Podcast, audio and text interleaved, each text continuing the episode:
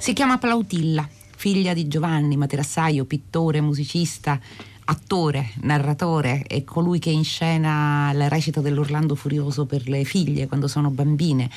Plautilla nel 1624 accompagna il padre a Santa Severa a vedere eh, una balena, il cadavere di una, di una, balena.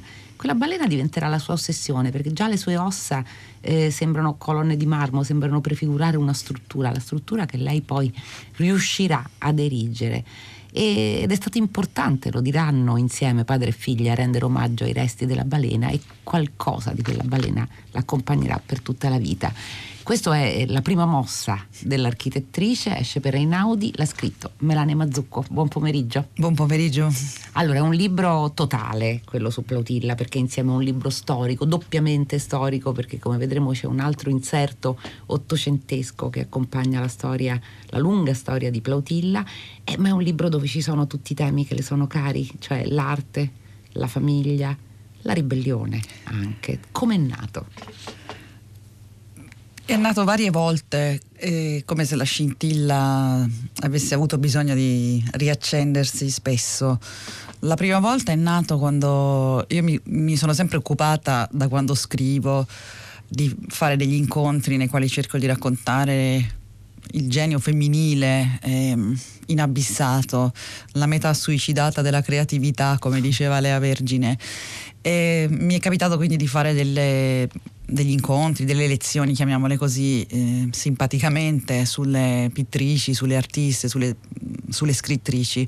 E Plautilla Bricci era semplicemente un nome in questi elenchi appunto di artiste dimenticate, disperse, rintanate come diceva Manganelli, egnare a se stesse.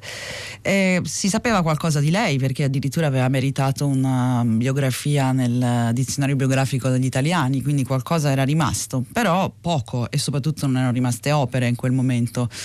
E mi aveva molto affascinato la, la, la, sua cronologia perché si diceva che era entrata all'Accademia di San Luca come pittrice intorno al 1650 Ecco, quando uno pensa al Seicento romano eh, si pensa ad Artemisia, che è certo. stata anche lei è stata viene sco- citata eh, qui, per, citata non direttamente, ma appare come un'ombra fugace per sì, l'appunto. perché è un incontro un po' mancato, perché le due donne, eh, i, i, genitori delle due pittrici hanno vissuto nelle stesse strade e frequentato anche le stesse persone, ma Plautilla appartiene a una generazione diversa da quella di Artemisia, aveva più o meno l'età della figlia di, di, Artemisia e si sono mancate, non le è potuta essere d'esempio né nel bene né nel male, però appunto sapere che esisteva un artista alla metà del Seicento a Roma mi aveva molto incuriosito perché non ne sapevo nulla, mentre Artemisia era diventata ciò che è diventata, un'icona, un simbolo tutti la conoscono, almeno l'hanno sentita nominare, Plautilla era veramente un'ombra. Quindi questo è stato sicuramente il primo, il primo innamoramento, il primo desiderio di saperne di più. E il secondo è stato il, la Villa del Vascello, che infatti sarebbe diventato poi l'altro grande centro del, del romanzo, che è un luogo sacro un po' alla memoria di tutti i romani, che mm, ci è stato tramandato, a me è stato tramandato, ma a molti di noi è stato tramandato come qualcosa che dovevamo ricordare, perché in quella villa si era consumata forse la grande tragedia delle rivoluzioni del, dell'Ottocento, perché era stato spento il sogno della rivoluzione della Repubblica Romana, che è stato proprio lì si è consumata l'estrema difesa, lì si erano arroccati i volontari accorsi a Roma da tutta Italia, in realtà anche da tutta Europa, c'erano polacchi, svizzeri, tedeschi, ragazzi idealisti, studenti per lo più, che erano venuti appunto a difendere la Repubblica. Il vascello si trovava per la sua posizione geografica subito fuori Porta San Pancrazio era rimasto nelle mani dei difensori, ma era l'unico edificio eh, della città rimasto nelle mani dei difensori, fuori dalle mura, e le cannonate francesi lo hanno demolito, palla dopo palla, cannonata dopo cannonata. E, e lì sono morti tantissimi giovani che avrebbero potuto fa- formare un'Italia migliore, un'Italia diversa. Questo l'ho sempre saputo, ma non sapevo perché si era persa a memoria che l'aveva costruita addirittura lei, cioè Plautilla. Plautilla, infatti noi la conosciamo all'inizio del romanzo e proprio mentre sta costruendo la villa, mentre pone la prima pietra, che era un gesto eh, che era riservato appunto agli architetti. Ora, quello che è interessante è che eh, noi ci aspettiamo da Plautilla, da Plautilla una ostilità diffusa nei suoi confronti, visto che era donna, eccetera.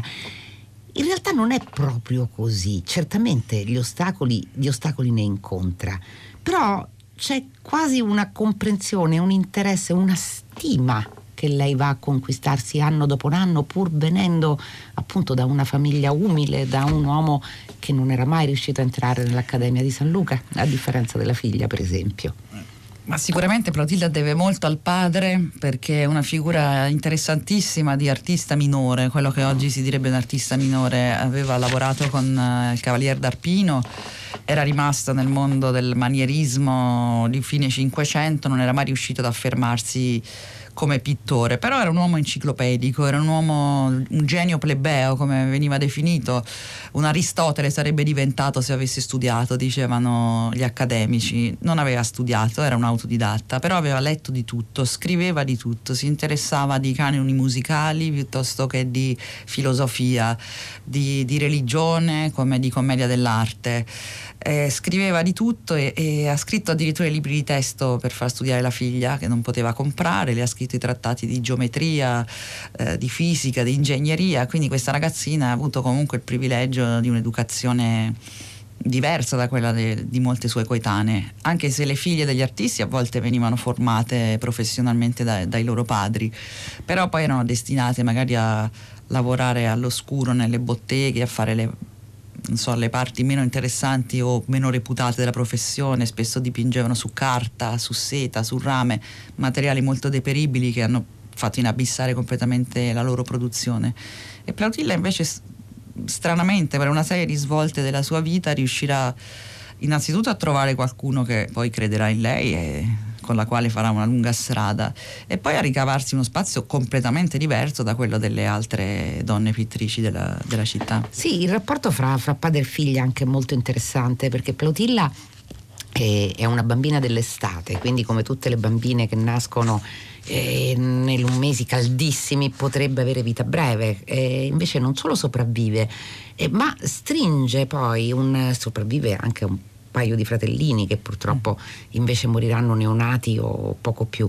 Però è convinta di non essere amata o stimata dal, dal padre durante una delle sue fughe, perché come è una bambina abbastanza eh, così decisa, se non proprio ribelle, si renderà conto solo in quel momento quanto il padre l'ami. Però il loro rapporto è molto interessante secondo me perché a un certo punto, ma eh, siamo già avanti nel tempo, e lei dirà, nel momento in cui si veste usando la tonaca del padre, finalmente sono diventata te, ed era esattamente quello che tu volevi. Lei si è soffermata molto su questo, sul legame de- fra i due. Sì, perché come tutti i grandi amori è pieno di contraddizioni e di ambivalenze, perché da una parte il briccio riesce a educare Plautilla affinché diventi l'artista che lui non è potuto essere e questa è, è, è, la storia di molti genitori poi in realtà no? riuscire a a trasmettere ai figli le proprie, le proprie ambizioni e a superare i propri fallimenti. Però nello stesso tempo è anche un uomo eh, del suo tempo, ma è anche un padre di, di tutti i tempi che decide anche che cosa debba essere questa figlia e le scrive un destino che Plautilla in realtà poi rifiuterà perché è il padre a decidere che lei sarà vergine per sempre no? e questo le crea un mercato, le crea una possibilità. Era molto difficile affermarsi a Roma, trovare un proprio settore, una, una propria specializzazione, però non sarà quella che, che Briccio ha pensato effettivamente perché Plautilla farà, farà altre tutt'altro. scelte. Ecco, però è anche l'occasione perché Plautilla ha una sorella che, che molto ama, ha un fratello e è anche l'occasione questa per raccontare, sia pure con appunto per pennellate, per eh, piccole aperture di sipario, diciamo così, come vivevano le donne in quell'epoca. Eh, morivano quasi sempre, tanto per cominciare, di parto. Sì, la prima cosa che è stata menzionata prima è quella della mortalità infantile terribile, altissima. Infatti Plautilla vede morire, crescere e morire tre fratellini, quindi la sua infanzia è costellata di lutti ma anche la sorella, le, la storia della sorella è molto interessante perché è quella destinata alle nozze. Sì. In una famiglia di solito un padre riusciva a sposare forse una sola figlia. Quella destinata alle nozze significa che deve avere 10-15 figli e nella Roma dell'epoca pochi sopravvivevano e Albina li perderà praticamente quasi tutti. E molte di loro morivano di solito all'ultimo parto se erano sopravvissute ai parti precedenti e l'ultimo parto avveniva intorno ai 43-44 anni e spesso poteva essere fatale. E mi è piaciuto raccontare la storia delle due sorelle che sono state unite fino alla fine, unite però diverse perché la vita le ha divise. Plautilla ha avuto la parte dell'arte e il mistero della verginità e Albina ha avuto il matrimonio, un marito pittore, ha avuto i figli e però ha avuto anche la morte. La morte. Eh, Plautilla e la felicità. Perché che cos'è la felicità per questa donna? Lei ovviamente ama il suo lavoro, cioè ama le possibilità che, che vi si schiudono a un certo punto, ma saremo già avanti, lei dirà eh, ho 50 anni, quindi ha, avuto anche una vita considerevolmente lunga e sono qualcuno, qualunque cosa significhi questa, questa affermazione. Ma che cosa desidera veramente?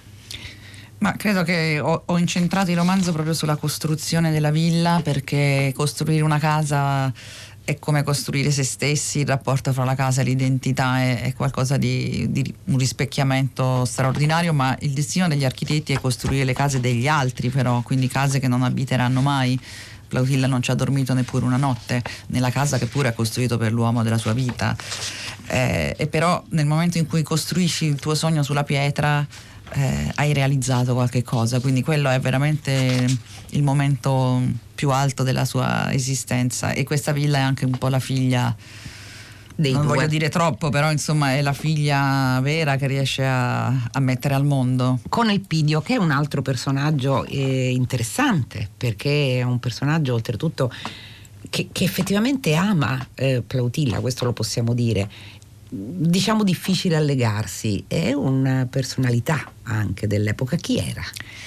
Elpidio Benedetti è interessante quanto Plautilla probabilmente, un personaggio scomodo, aveva la fama di dispiacere a tutti, eh, le parole dei contemporanei su di lui sono sempre piuttosto dure, eh sì. ma in realtà eh, anche lui ha avuto una carriera straordinaria perché era figlio di un uh, modesto ricamatore che poi era riuscito però a, mm, ricamare per, eh, per la corte papale, quindi aveva guadagnato abbastanza da farlo entrare al servizio della famiglia Barberini nel momento in cui Barberini erano i padroni di Roma. Solo che Barberini cercò di gli affidò un, un compito apparentemente marginale per, quasi per sbarazzarsi di lui e lo mandò cameriere di un giovane diplomatico che si trovava in Francia in quel momento e che il Papa temeva moltissimo. Però questo giovane diplomatico era Giulio Mazzarino che nel giro di pochi anni sarebbe diventato uno degli uomini più influenti potenti. d'Europa, più potenti, più ricchi anche. È un genio della politica che ha costruito il Regno di Francia per Luigi XIV e, e quindi Elpidio è rimasto con lui e ha finito per diventare il suo agente a Roma guadagnando un potere artistico straordinario perché era lui che andava nello studio di Bernini, di Pietro da Cortona, di Borromini eh, andava a comprare le opere da mandare a Parigi, andava a commissionarle, quindi selezionava, faceva i prezzi e alla fine era qualcuno, pur essendo nessuno era l'ombra di un altro mi ha affascinato molto questo gioco di ombre, di doppi eh, e di pseudonimi anche perché poi nel 600 è l'epoca in cui nessuno poteva essere se stesso e il Pidio non ha mai potuto essere se stesso fino al momento in cui riesce a costruire la sua villa con Plautilla. Ha vissuto tutta la vita all'ombra di qualcuno e dopo la morte, tardi perciò, dell'altro riesce a fare qualcosa per sé. Inoltre è un uomo che è stato segnato anche lui da un destino perché non ha scelto ma ha dovuto prendere la tonsura e poi per mo- anche i voti in un certo senso è diventato abate e, e questo gli ha impedito da un certo momento in poi di pensare di farsi una famiglia, non di eh. Non di legarsi a qualcuno, ma sicuramente di poter eh, dichiarare il proprio legame. C'è una, un'altra cosa interessante, bellissima, anzi, è vedere sorgere la Roma che molti di noi conoscono, perché sorge letteralmente sotto gli occhi di Plautilla, si discute su chiese, cupole, monumenti. Questo è uno degli aspetti che mi ha affascinato di più nel momento in cui io vado a ricostruire, quando vado a scrivere, devo essere nel mondo nel, dei miei personaggi e devo capire che cosa c'era però intorno a loro. E mi sono cominciata a rendere conto che alcune cose che noi diamo per scontate ancora non c'erano e che ciò che Plautilla vedeva dalla finestra a Via Giulia non era ciò che adesso possiamo vedere. Perciò nel romanzo ci sta proprio la trasformazione della città c'è la demolizione del campanile di San Pietro. Pochissimi di noi sanno che San Pietro avrebbe dovuto avere dei campanili. Le torri gemelle di, di Roma che sono state in parte anche costruite ma poi demolite, fatte da Bernini, oppure il colonnato di San Pietro che noi immaginiamo essere sempre stato lì, ma in verità è soltanto nella seconda metà del Seicento, anzi verso la fine, che è stato effettivamente costruito. Quindi ecco, veder cambiare la città a seconda dei sogni dei progetti degli architetti, ma anche dei papi che li hanno finanziati. E Plautilla sta proprio dentro una città che cambia continuamente, che cresce e che si trasforma e questo senso di metamorfosi mi è piaciuto moltissimo perché viceversa io sono vissuta in una Roma ferma. Eh sì, eh, come molti di noi, una, una Roma che non aggiunge. Stanno arrivando moltissime domande per lei. Ne scelgo una di Mariella. Come si è documentata su Plautilla? Più o meno come faccio sempre, cominciando a leggere tutto ciò che mm, i contemporanei possono aver scritto di lei, cercare di capire se è comparsa appunto nei cataloghi, nelle lettere del, delle persone che lei ha conosciuto con le quali ha lavorato. Eh, per esempio il Pidio ha pubblicato un uh, volume descri- con la descrizione di, di Villa Benedetta, tanto per cominciare. Poi cominciando ad andare negli archivi a cercare le tracce materiali della sua vita, eh, cercare di capire dove ha abitato, quali sono state le sue case e poi eh, attraverso i documenti archivistici cercare di capire che tipo di vita hanno vissuto i bricci, una volta saputo dove hanno vissuto. Erano ricchi, erano poveri, cosa traslocavano potevano... sempre. Traslocavano praticamente Plautilla nei primi mm, dieci anni della sua vita ha cambiato casa ogni anno, come i poveri facevano, che avevano gli affitti di 12 mesi e alla scadenza dovevano spostarsi. Poi a un certo punto la famiglia raggiunge un minimo di benessere e si stabiliscono a Borgo e lì Plautilla rimane per molti anni. Però che cos'era questa casa di Borgo, per esempio? Era la casa sopra l'osteria e nell'osteria moriva la gente, ai piedi dell'osteria morivano i poveri che non erano riusciti a entrare all'ospedale di Santo Spirito. Ecco, trovare i documenti che mi dicono queste cose mi ha aiutato a capire effettivamente qual era la percezione del mondo che poteva aver avuto una ragazzina cresciuta in questo modo, oppure scoprire che a un certo punto la madre prende in casa dei pigionanti, pensare che Plautilla a 40 anni stava ancora con i pigionanti in casa, no? E, ecco, tutto questo mi ha aiutato tantissimo a a costruire proprio il personaggio e a capire anche i passaggi silenziosi e, e, in cui le carte sono mute naturalmente, che però mi fanno capire che le scelte dei bricci non sono mai andate in direzione del denaro, per esempio, sono rimasti dei cani sciolti sempre, ma, ma nella direzione di cercare di realizzare i le proprie ambizioni, i propri sogni, le proprie follie a volte, ma soldi pochissimi per esempio ne sono girati nella loro famiglia. Generosità però tanta perché c'è un episodio proprio a proposito, eh, proprio quando sono già a Borgo, di questa povera donna che muore davanti all'osteria e il padre mente, e, inizialmente dice no no, io conoscevo questa signora, era una buona cristiana, ecco il rosario che ovviamente non era suo, gli inventa per lei un nome e Plautilla e non capisce no. perché il padre stia dicendo una bugia. Sì, quella è la ferocia della vita religiosa dell'epoca, per cui se la morte all'improvviso, la morte per strada era la morte peggiore che potesse capitare perché se non ti eri confessato, no? e,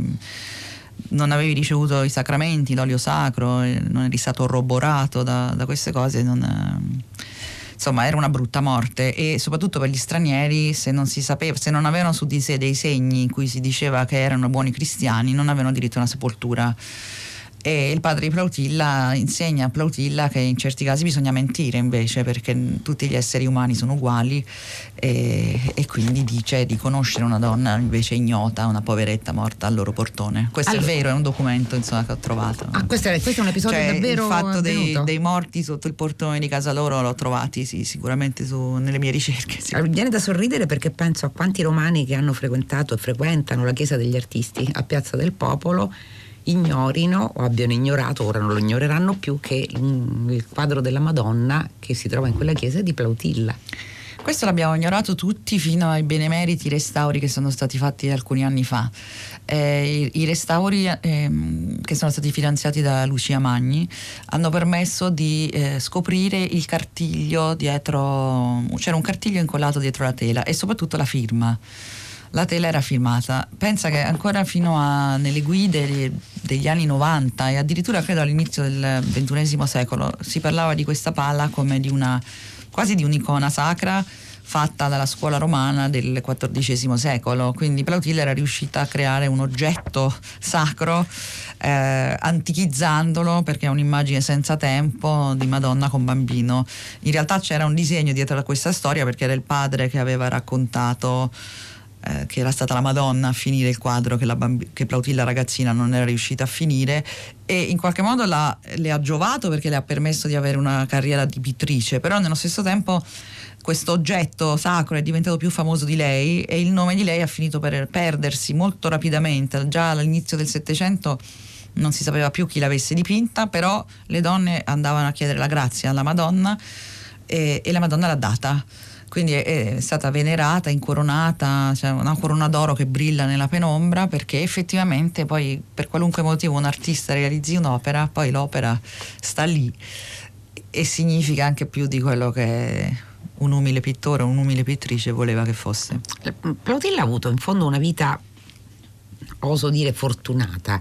Intanto ha attraversato molti errori, ha attraversato la peste scampando, perché c'è anche un momento in cui racconta eh, che cosa succede. Siamo ovviamente in uno dei periodi in cui uno dei soffi della peste su Roma e lei riesce a scampare. Sì, è stata l'ultima grande pestilenza che ha sterminato centinaia di migliaia di persone penso a Napoli e Genova, la peste del 56 che sono state proprio devastate, anche Roma ha avuto tantissimi morti, ma le grandi epidemie sono anche delle, paradossalmente delle occasioni perché saltano tutte le regole, la vita ordinaria si interrompe e perciò eh, chi qual- per qualche ragione riesce a sopravvivere poi si trova anche degli spazi di libertà imprevisti e i dati della storia di Plautilla ci dicono che effettivamente durante la peste è successo qualcosa che poi le avrebbe cambiato la vita. Lei era già grande a quel punto, la sua vita è bella anche per questo, perché poi di solito le vite delle donne del passato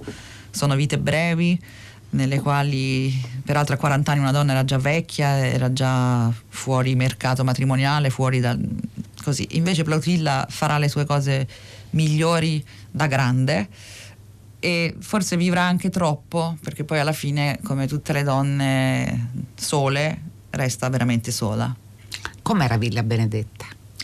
Dunque Villa Benedetta la conosciamo eh, sostanzialmente da due fonti. Le prime sono quelle proprio di, dalla mano di Plautilla, i suoi disegni, che infatti abbiamo inserito nel, nel romanzo, i prospetti. È commovente toccare le carte che lei ha toccato naturalmente, quindi penso anche un lettore che ha letto la storia poi si sentirà emozionato nel vedere che quello è esattamente ciò che Plautilla ha immaginato, l'inchiostro che lei ha usato, i colori che ha usato. Però la villa così come l'ha, l'ha disegnata, Plautilla la vediamo solo in alcune incisioni del Settecento perché e poi dopo è stata appunto distrutta e oggi sopravvive solo il basamento a forma di scogliera si, molti romani ci passano davanti in macchina eh, uscendo da Porta San Pancrazio per prendere via delle fornaci e passare davanti a Villa Panfili. Ecco, il basamento c'era ancora e la fa, insomma, l'hanno trovato Plautilla ed Elpidio. Verso la fine del libro, quando appunto Plautilla è ormai vecchissima, dice fra qualche anno sarò dimenticata. È un pensiero che non mi affligge più. Per questo prima parlavo di una incredibile in fondo serenità, perché lei è consapevole di non, aver, di non essere destinata alla fama post mortem finora, perché probabilmente ora tutti noi conosceremo l'architettrice, una sua definizione di, sì, di Plotilla? Sì, chi leggerà il libro vedrà che c'è una pagina mm, riprodotta dal documento originario, è il contratto per la costruzione di Villa Benedetta, in cui Plautilla si firma io Plautilla Briccia, perché il cognome va eh, coniugato al femminile. Mm. Io, Plautilla Briccia, architettrice. Nel momento in cui ho visto e letto questo documento, naturalmente ho saputo che il titolo del romanzo sarebbe stato l'architettrice e poi anche questa parola è bellissima perché si dice pittore, pittrice, scrittore, scrittrice, architetto, architettrice. Sarebbe bello che anche le donne architetto potessero riappropriarsi eh, del loro nome. Senti, lei ha fatto l'ultima domanda davvero, poi chi, sa, chi sarà a Roma sappia che Melania Mazzucco presenterà l'architettrice alle 18.30 al Maxi. C'è veramente il lavoro di una vita qui, perché ci sono tutti i temi che le sono cari e che lei ha disseminato in tanti altri libri. Sì, era un libro che forse dovevo scrivere a mia volta avendo raggiunto una certa maturità proprio perché è la storia di una donna che vive a lungo. A volte ho scritto storie di so, Annemarie Schwarzenbach, lei così amata, era una giovane scrittrice morta a 34 anni. Quando ho scritto quel libro ho pensato che dovevo scriverlo entro i 34 anni, no? per non essere mai più vecchia del mio personaggio, più grande, più matura del mio personaggio. Invece la storia di Plautilla mi ha aspettato a lungo, ho scritto le prime pagine nel 2002 poi nel 2005, poi nel 2007 e piano piano si è costruita proprio l'architettura del romanzo che è venuto fuori adesso. E adesso è qui, l'architettrice pubblicata da Inaudi, scritta da Melania Mazzucco. Grazie per essere stata con noi. Grazie a voi, grazie. Fahrenheit si chiude con i saluti della redazione, Benedetta Annibali, Giosuè Calacciura, Carlo D'Amicis, Lea Gemmato, Clementina Palladini, Laura Zanacchi, Daniela Pirasto in regia, Francesco Napoleoni alla console, Susanna Tartaro che cura il programma, la linea Paola De Angelis per 6 gradi, Fahrenheit. Torna domani alle 15 su Radio 3, fino a quel momento felice serata a tutti voi da Loredana Lipperini.